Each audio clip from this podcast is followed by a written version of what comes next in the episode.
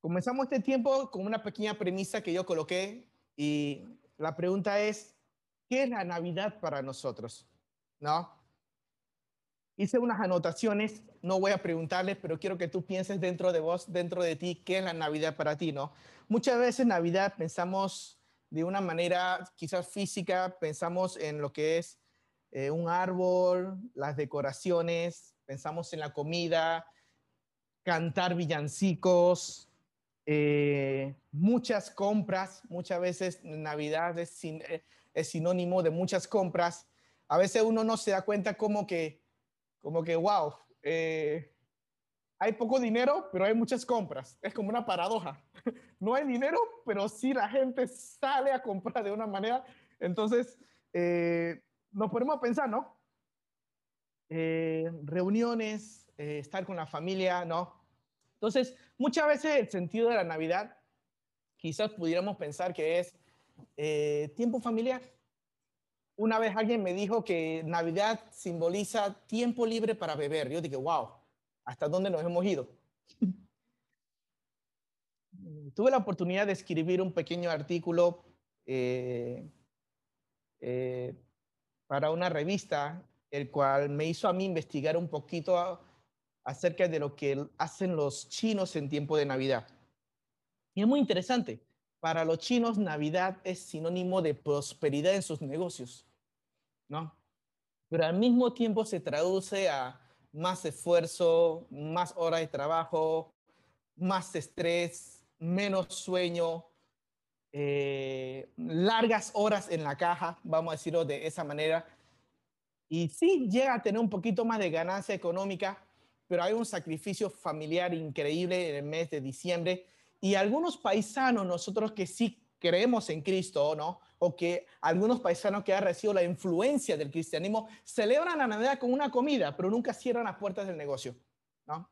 Entonces, eh, sí me puso a pensar mucho en que muchas veces tergiversamos mucho el sentido de la Navidad y nosotros mismos como cristianos, wow, Señor, ¿qué es la Navidad? Enséñame qué es la Navidad, ¿no? Eh, te voy a leer eh, una pequeña definición que encontré de Charles Stanley, de Charles Stanley acerca de lo que es la Navidad, ¿no? Y me gustó bastante. Dice así, y él utiliza 2 Corintios 5, 17, cuando dice, bueno, nosotros siempre utilizamos versículos como Mateo, los primeros capítulos de Mateo y los primeros capítulos de, de Lucas para ver el nacimiento de Cristo. Y sí, nosotros lo vamos a, utilizar. Pero dice Charles Stanley, dice, a mí me gusta identificar la Navidad con 2 Corintios 5, 17. Alguien se lo sabe de memoria, ¿no? De modo que según está en Cristo, nueva criatura es. Las cosas viejas pasaron y aquí todas son hechas nuevas. Con el nacimiento de Cristo Jesús, realmente es el inicio de todas las cosas nuevas que Dios iba a hacer. Y él dice esta definición y coloca, dice, la Navidad es la celebración del momento histórico en el cual Dios vino a la tierra en la persona de su Hijo amado Jesús para reconciliar consigo mismo al hombre pecador mediante su muerte sustitutiva en la cruz del Calvario. No, una definición bastante completa, yo veo, y bastante doctrinal, como Cristo viene, ¿no? Y en esta mañana me gustaría poder que tú y yo charlemos un poquito sobre ese, wow, Señor, ¿cuál es el símbolo divino de la Navidad? O sea, ¿qué es lo que significa la Navidad para, no para mí, porque para nosotros el mundo quizás simbolice todo lo que te dije. Eh, se reúne en familia, tiempo de gratitud, comida, decoraciones, un montón de cosas, ¿no? ¿No? Pero para Dios, ¿qué, pero ¿qué significó para, para Dios, no? Charles Stanley también dijo que hay tres momentos de la historia humana que son los más importantes. El primer momento es el nacimiento de Cristo. El segundo momento es la crucifixión de Cristo. Y el tercer momento histórico es la resurrección de Cristo. Eso es lo que va a definir totalmente al cristianismo, el nacimiento, muerte y resurrección de Cristo Jesús. ¿Por qué? Porque con el nacimiento, muerte y resurrección que tenemos nosotros, tenemos salvación, tenemos morada del Espíritu Santo y tenemos un hogar celestial, el cual nosotros hemos visto ya el mes pasado cuando hablamos mucho de nuestra patria celestial. ¿No? Y con todo esto más o menos en mente, eh, wow, una definición bastante teológica, ¿no? Eh, me gustaría concentrarme en una sola palabra y yo creo que es una de las palabras el cual divinamente o, o, cómo, o cómo Dios ve la Navidad, ¿no? Y la palabra que yo quiero que tú y yo podamos ver tiene que ver con encarnación. Y esa es la palabra que tú y yo vamos a ver, ¿no? Navidad para nuestro Señor Jesucristo fue su encarnación. Navidad para Dios el Padre fue el momento en el cual, ahora vamos a leer Galatas 4:4, fue el momento en el cual Dios envía a su Hijo amado para que se haga carne. En otra palabra, para que se identifique con nosotros. Y se va a identificar con nosotros en ese tiempo de Navidad. ¿Con qué? Con cuerpo, y va, no quiero adelantarme, pero cómo Dios se va a vestir de humanidad, se va a vestir de humanidad. Y vamos a ver un poco sobre, sobre qué es lo que involucra que Dios hizo esa, lo que teológicamente se llama unión hipostática, ¿no? que después en Filipenses se va a hablar de algo llamado kenosis, Ahora vamos a explicar de una manera muy breve y también en un término médico, el amargama, ¿no? Cuando, cuando, cuando hablo del amargama, Wendy me va a entender lo que yo estoy diciendo porque muchas veces hablo con ella, porque no sabía que en el mundo de la odontología se utilizaba esa palabra amargama, es lo que es para sellar las, lo que son las muelitas. Eh, eh, cómo Dios se amargamó con un cuerpo humano, ¿no? Es algo que, que nuestra mente finita es muy difícil de comprender. No sé si lo, lo saqué de acá, pero eh, quiero leerte. Quiero, quiero, quiero, quiero leerte algo que, que deje mi celular pero no lo, pero no lo anoté. Pero ahora lo tengo clavado en mi cabeza.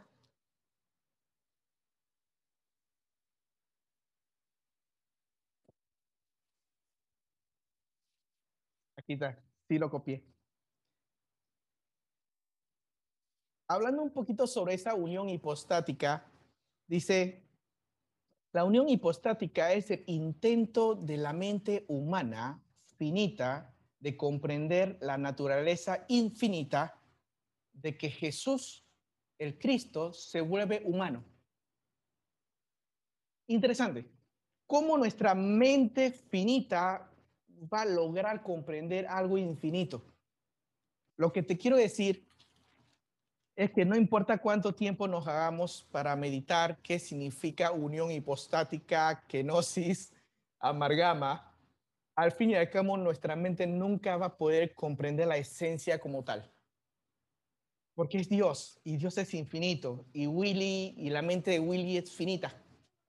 Y yo no voy a poder explicar eh, de una manera que nosotros podamos estar satisfechos. Ah, ah, yo creo que realmente nunca quizás vamos a estar totalmente satisfechos de qué es lo que es eso.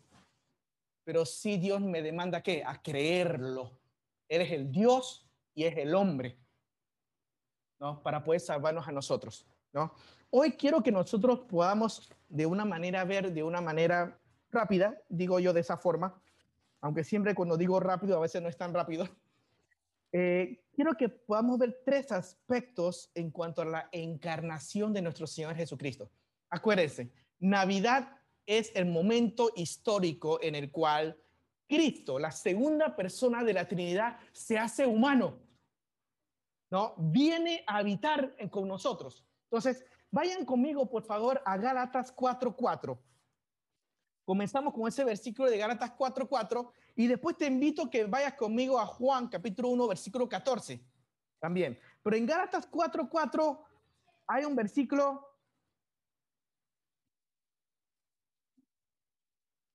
muy hermoso.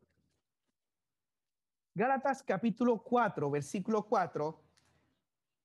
En la versión 960, mira lo que dice. Cuando vino el cumplimiento del tiempo, Dios en su atemporalidad había previsto que Dios, que iba a mandar a su Hijo en un tiempo específico, el día en que nació Cristo. Ojo, voy a hacer una aclaración. Cristo, lo más probable es que no nació el 25 de diciembre, aunque el 25 de diciembre nosotros, el mundo cristiano lo celebra, ¿no? Se habla de los pastores que estaban en las vigilias y el tiempo en donde se acostumbraba en ese tiempo que los pastores iban a pastar, a buscar alimentos para sus ovejas, era en los meses de abril y mayo, ¿no? Entonces, algunos teólogos dicen que probablemente Cristo habría nacido en los meses entre abril y mayo. Esa es una teoría. ¿Por qué? Porque el mes de diciembre, 25 de diciembre, realmente en Palestina, en Belén, hace mucho frío. Y es tremendamente difícil, eh, tremendamente difícil eh, eh, todo el, el, el, el, viaje de casi 100 kilómetros que hizo María y José estando María encinta. ¿no? Ojo, dice, cuando vino el cumplimiento del tiempo, Dios envió a su hijo nacido de mujer. Y aquí viene el primer aspecto de la encarnación. Vayan conmigo, por favor, a Juan 1.14.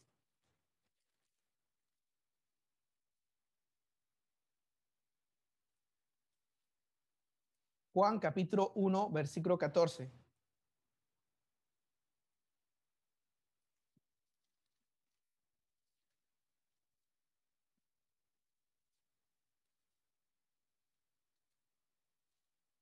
Acordémonos que el Evangelio de Juan enfatiza mucho la deidad de nuestro Señor Jesucristo. Eh, y, este, y este versículo es muy hermoso, porque este versículo habla de eso. Dice, y aquel verbo fue hecho carne. ¿Sí? Y dice, y habitó entre nosotros y vimos su gloria como la del unigénito del Padre lleno de gracia y de verdad. Primer versículo para memorizar. Y el primer aspecto que yo quiero hablarte en esta mañana es que la Navidad habla de habitación.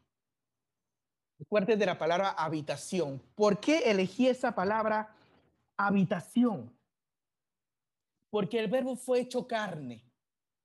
Y cuando la palabra habla de carne aquí literalmente es que Dios en Hebreos, ahora nosotros vamos a ver, Dios le hizo un cuerpo, no, un cuerpo a Cristo. Acuérdate muy bien, Cristo, Dios es espíritu, Él no tiene cuerpo físico. Entonces, al no tener cuerpo físico, para identificarse con nosotros, Él se hace hombre, se hace hombre. Y, y por el poder de la tercera persona del Espíritu Santo, perdón, la tercera persona de Dios, el Espíritu Santo, fue posible que en el vientre de María se geste el cuerpo 100% humano de nuestro Señor Jesucristo.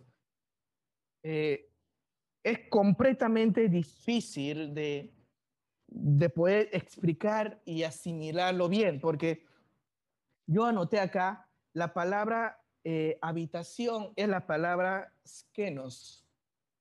Y skenos tiene que ver con el mismo tabernáculo que en el desierto se armaba para que eh, cuando se construyó el templo allá en el desierto, el templo estuvo en un estuvo en, tienda, porque la, palabra tabernáculo tiene, tiene que ver con tienda. En otras palabras, cuando Cristo viene al mundo, nos da la idea de que Él vino y hizo su tienda al lado mío, ¿no? O sea, Él viene acá y construye una tienda para morar conmigo, para estar al lado mío. A mí me ha gustado una vez, no sé si yo se los comenté, era una niña que le decía al papá, papá, eh, nuestro pajarito está sufriendo. Eh, ¿Cómo podemos hacer para poder ayudar a ese pajarito? Y de repente a la niña, eh, Él dice, ay, si yo me convirtiera en un pajarito, yo pudiera entender a ese pajarito cómo se siente. Wow, y cuando yo escuché esa relación, Cristo, el que todo lo puede entender, decidió ser un tabernáculo con nosotros y vivir contigo y conmigo. Extraordinario. Por esto también se dice, no se dice escrituralmente, el nombre de Dios es Emanuel. O el nombre de Cristo es Emanuel. ¿Qué, ¿Qué significa Emanuel? Es Dios conmigo. ¿Sí?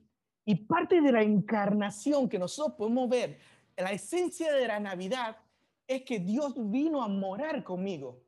Y chicos, desde el momento que tú y yo recibimos a Cristo en nuestro corazón, Cristo viene y mora contigo. Acuérdate de eso. Y tú te conviertes en esa tienda. Cristo vino aquí al mundo para hacer tienda con nosotros. Cuando Cristo se fue y dejó el Espíritu Santo, nosotros nos volvemos la tienda de Él, de tal manera que, ¿qué? Que en Corintios capítulo 6 habla que yo soy el templo del Espíritu Santo y Dios está conmigo. ¿No?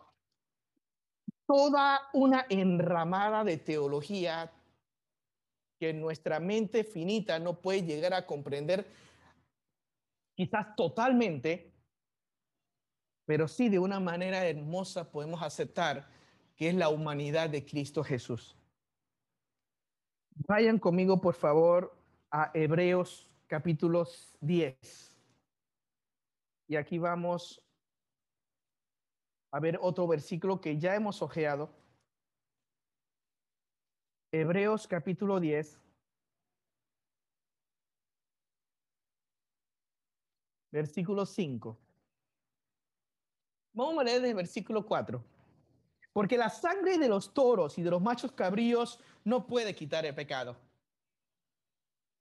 Versículo 5 dice, por lo cual entrando en el mundo, miren el principio de la encarnación. ¿Cuándo fue esa entrada al mundo? Gálatas 4:4. En el cumplimiento del tiempo Dios envió a su Hijo al mundo. Versículo 5 de Hebreos, Hebreos capítulo 10, por el cual entrando en el mundo, Dios entrando en el mundo a través de su Hijo, dice, sacrificio y ofrenda no quisiste, pero ¿qué quisiste? Me preparaste cuerpo. Extraordinario. Dios Padre diseñó un cuerpo para que Jesús pudiera estar con nosotros. Es como la niña que quiso convertirse en un pajarito para poder ayudar a ese pajarito. Entonces, no sé cómo, cómo podemos, wow, llegar a, a, comprender, ¿no? Wow.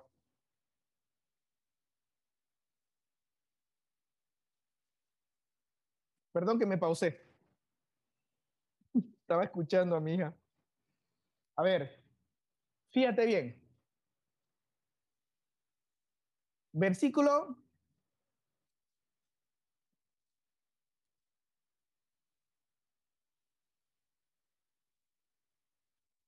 anoté algo muy interesante aquí que me gustó de un libro que, que te lo quiero leer.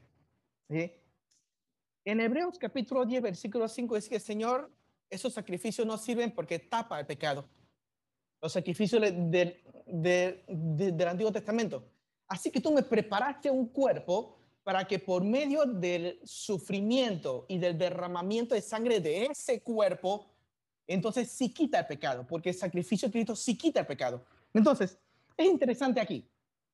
El escritor de este comentario decía, Dios le preparó un cuerpo a Cristo Jesús, no solamente para sentir como siente el hombre, para comer como comen los hombres, para dormir como duermen los hombres, para cansarse como se cansan los hombres. ¿Sí? Ahora nosotros vamos a ver un aspecto después de la habitación que nosotros vimos, Ahora, ¿cómo ese cuerpo de Cristo, que es la habitación de Dios, Jesucristo, se ha convertido como en la habitación de Dios aquí en este mundo, ¿no? Diría que Cristo, el cuerpo de Cristo es el estuche, ¿no? En donde está Dios mismo, Dios hombre. Ya vimos un poco acerca de la unión hipostática, cómo significa eh, eh, un Dios eterno se junta con Dios, con, con un cuerpo humano. Y lo interesante, lo que me pone a pensar es, eh, a veces la mente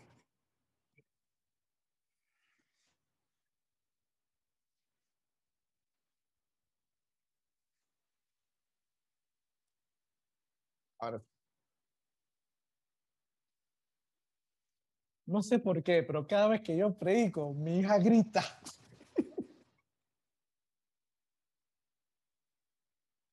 Pero bueno,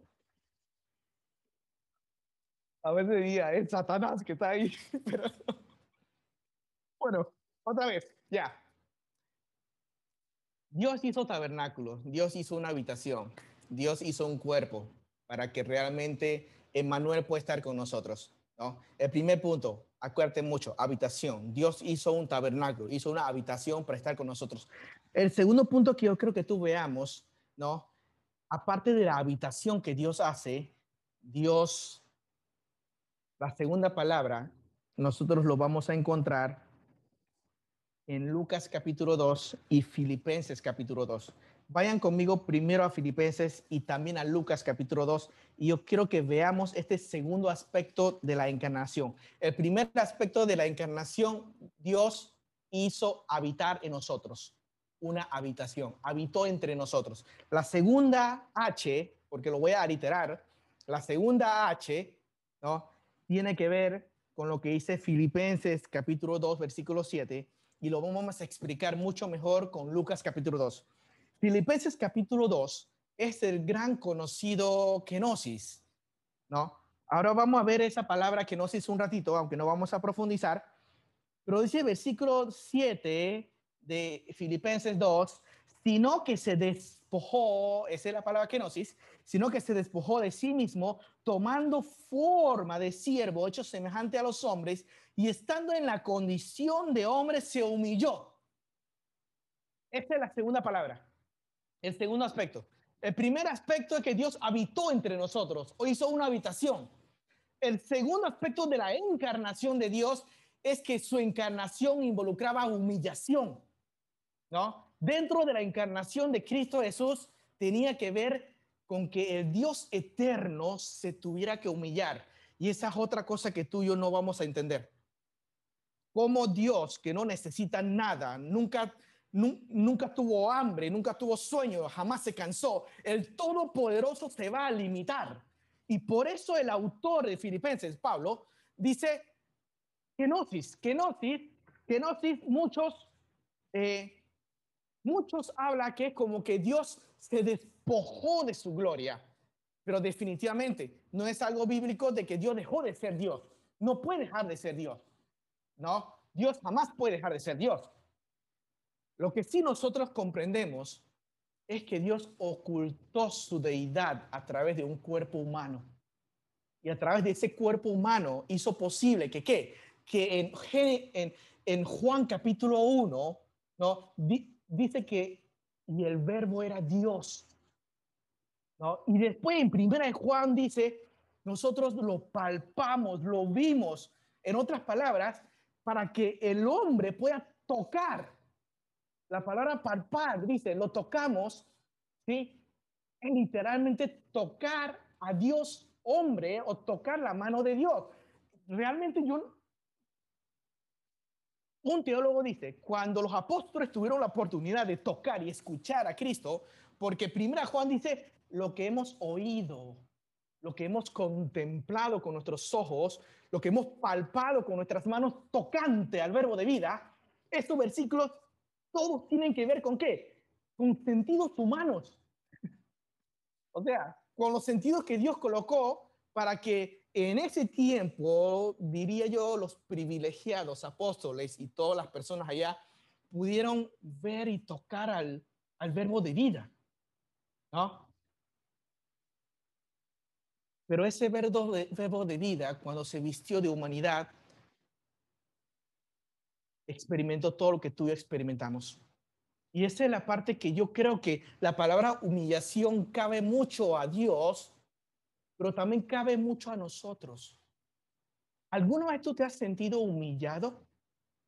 Una vez alguien me dijo, si alguien te ha humillado, bueno, tú sentiste lo mismo que Cristo sintió, porque a Cristo lo humillaron.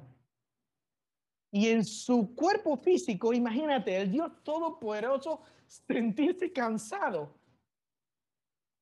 Un Todopoderoso que se canse.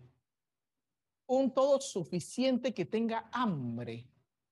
¿No? Son términos que, que se me cruza en mi cabeza. Yo digo, wow, Señor, no lo puedo comprender. Enséñame a creerlo y aceptarlo. ¿No? Y vamos ahora a ver algo en Lucas capítulo 2 y vamos a seguir viendo acerca de esa humillación. ¿No?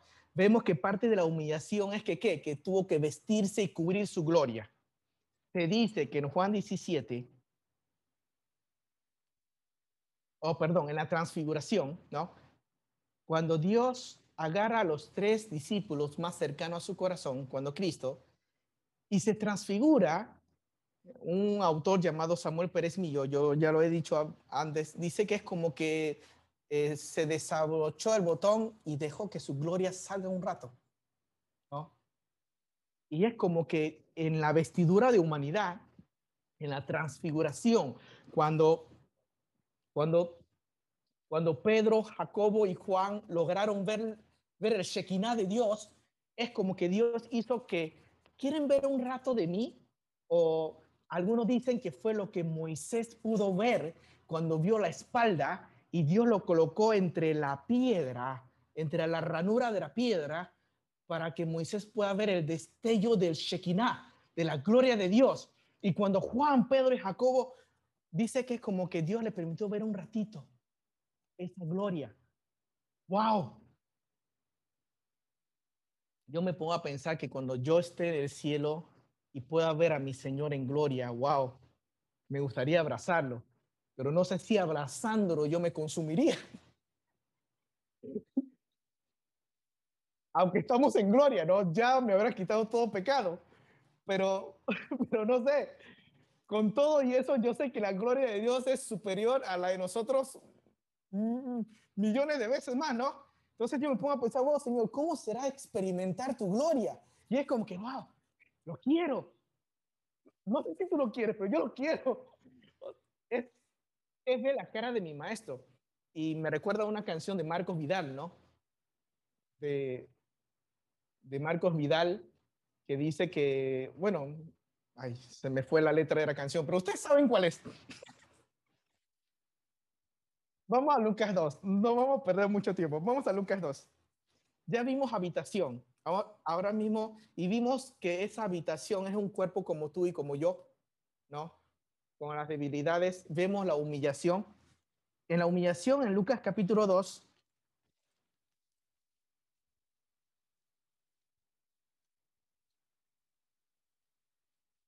Me encantaría leer todo el capítulo de Lucas 2, pero vamos a centrarnos en los primeros 20 versículos y vamos a saltarnos para poder leerlo y para que veamos características. Dice, Aconteció en aquel día que se promulgó el censo para ser empadronado, ¿no? Este primer censo, tal persona, eh, eh, Sirenio, ¿no?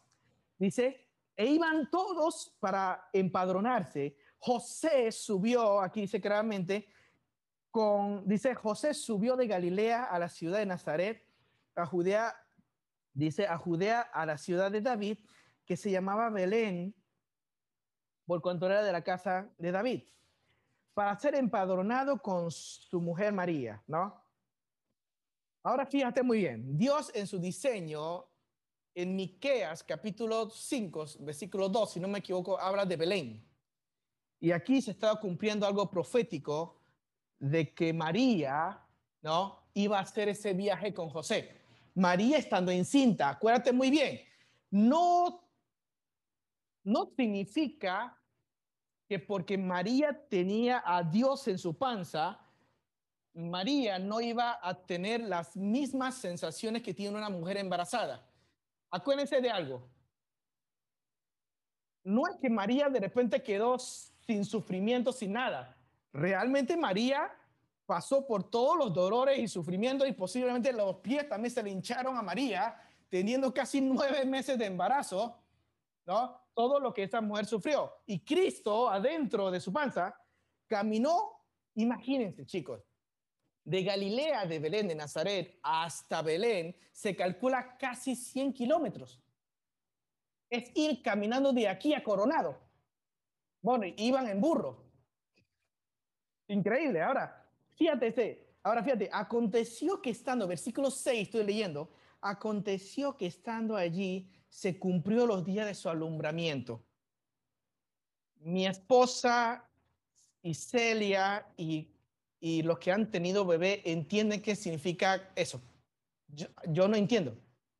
Yo no entiendo. Cuando Arlene se cumplió los, los tiempos de alumbramiento, el dolor que tenía Arlene era de gritos, literal. Comenzó con algo chiquitito, pero después ya prácticamente era, era, era, e, es, algo indescriptible. Dice que, dice que el dolor que, se siente es tan, tan feo.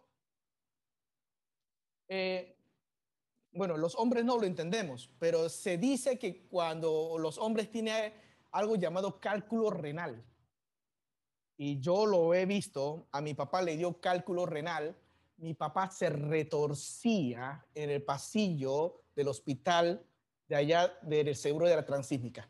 A mí me tocó llevar a mi papá dos o tres veces con cálculos renales y no la, bueno, los que han ido al seguro social a atenderse saben que no te atienden enseguida.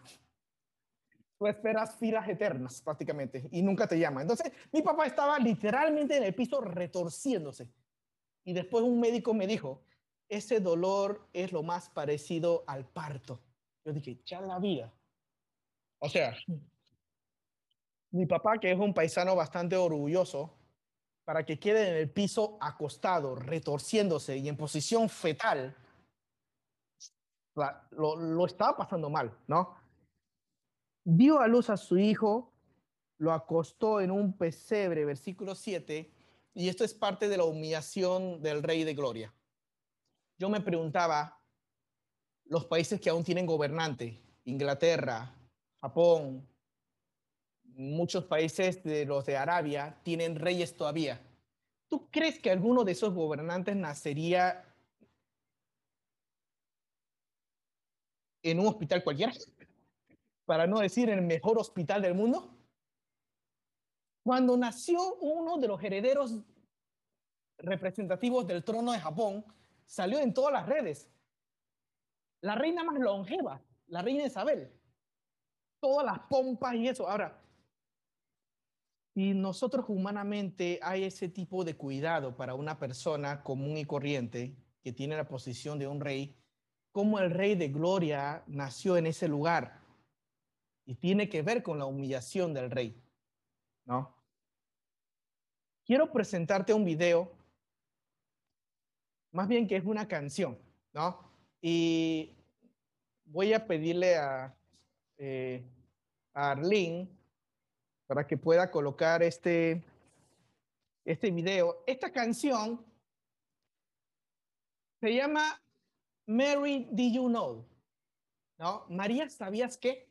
Y esta canción, quizás alguno lo ha escuchado, habla que María es, yo traducciones en español, pero yo preferí dejarlo en inglés con subtítulos en español. Los que entienden inglés traten de escuchar bien la letra pero es el privilegio que tuvo María, siendo una mujer pecadora, de gestar al Dios de gloria. Y, y fíjate en la letra de esa canción muy hermosa, ¿no? Y quiero que lo escuchemos.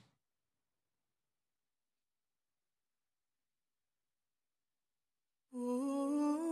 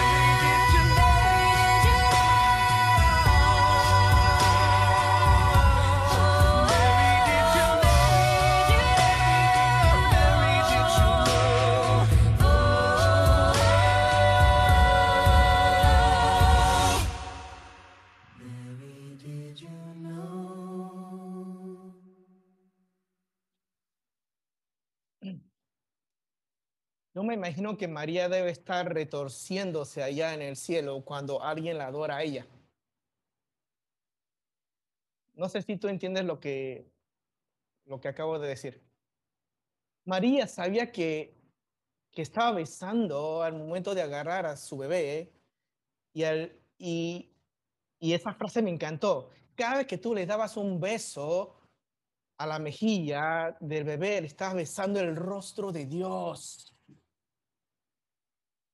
¿Y tú sabías, María, que, que ese hijo un día iba a caminar en el mar?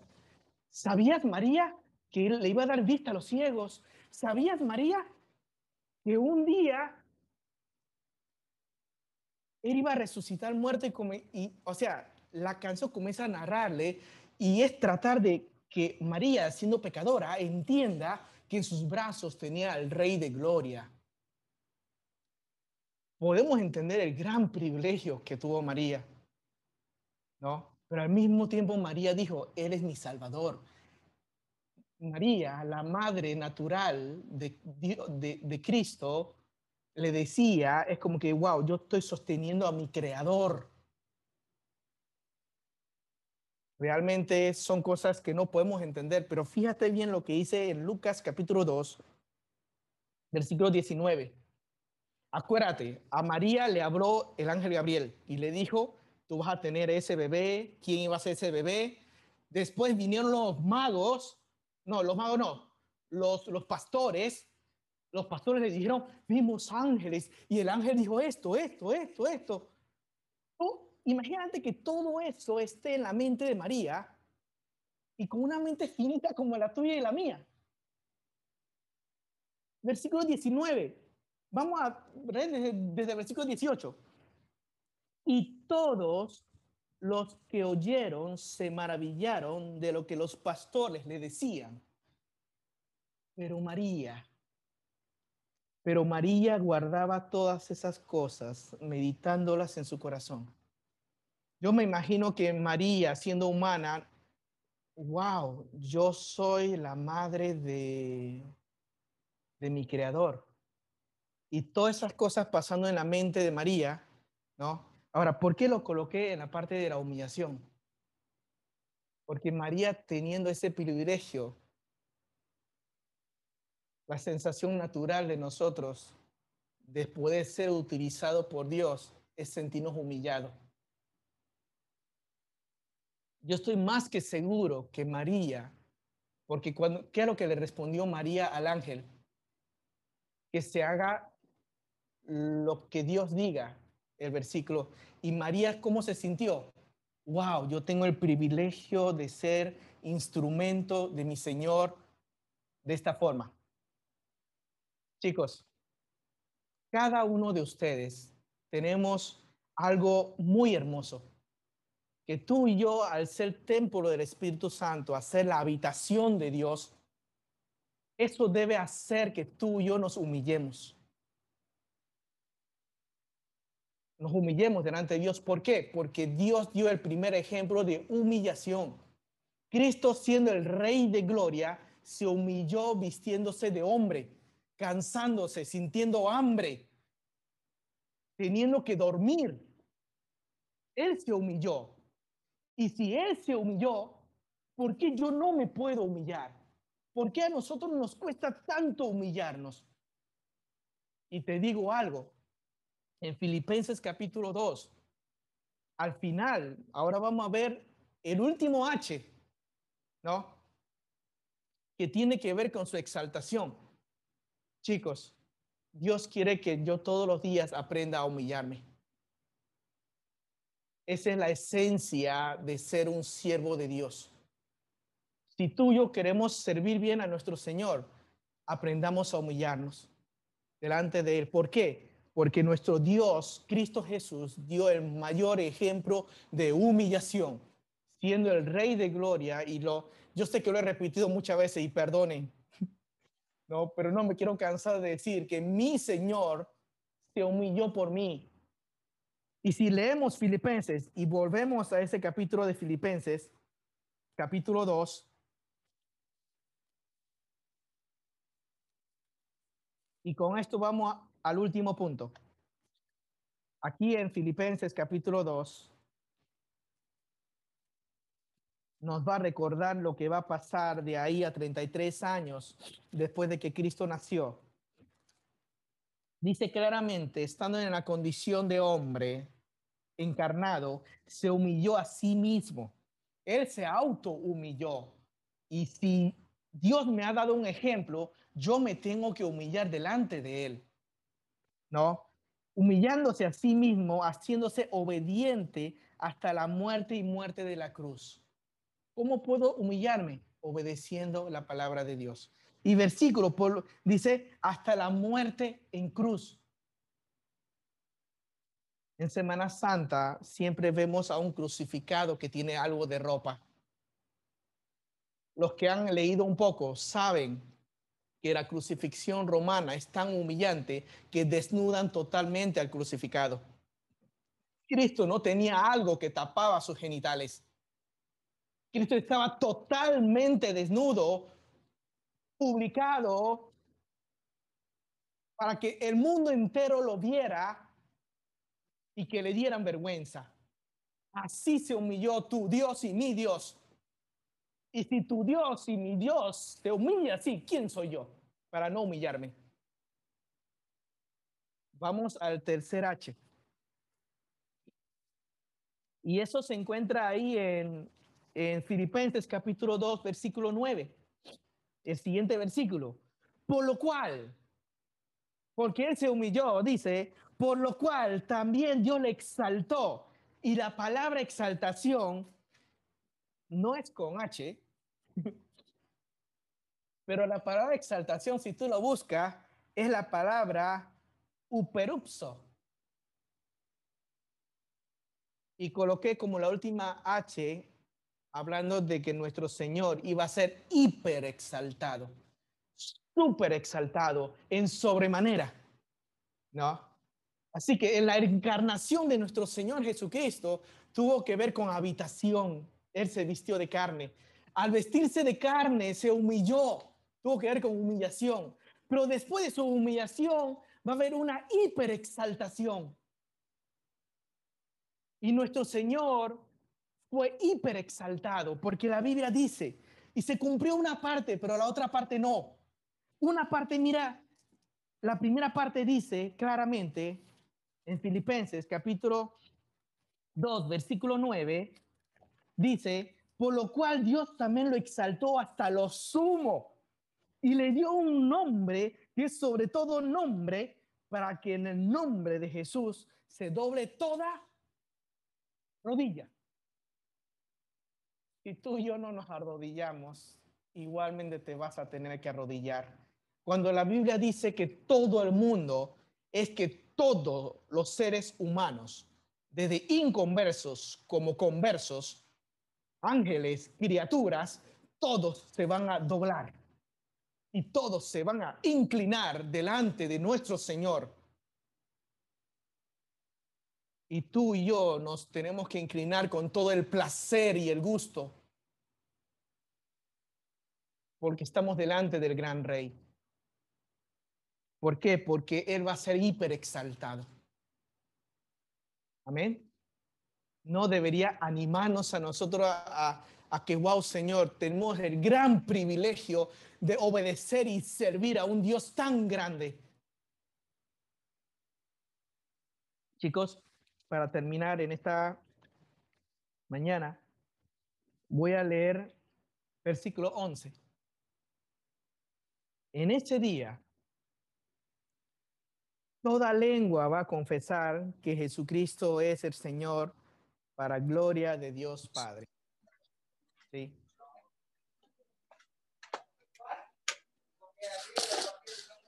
Las personas se van a reír a Él, quiera o no quiera. Pero ese día, cuando tú y yo estemos delante,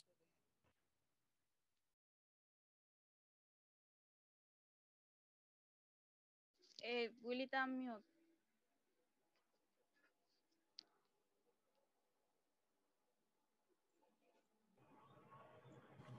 Willy, no te escuchamos. a Willy, no te escuchamos. Te mutearon, Willy.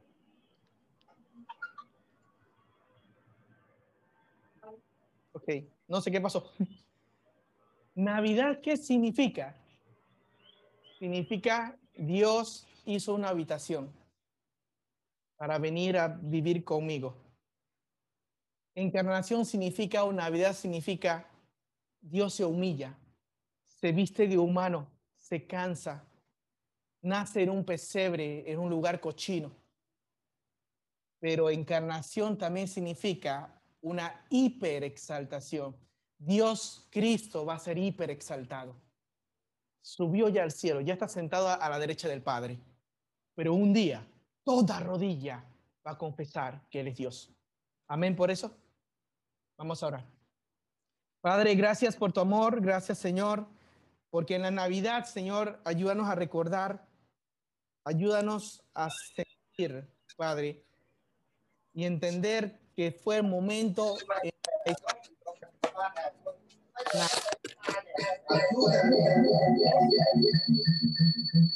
Ayúdanos a comprender que en esa encarnación tú te vestiste de hombre, tú te humillaste, pero un día tú vas a ser exaltado, tú vas a ser hiper exaltado.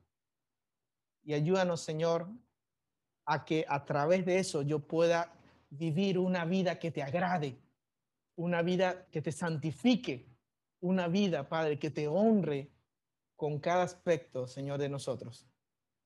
En el nombre de Jesús, amén.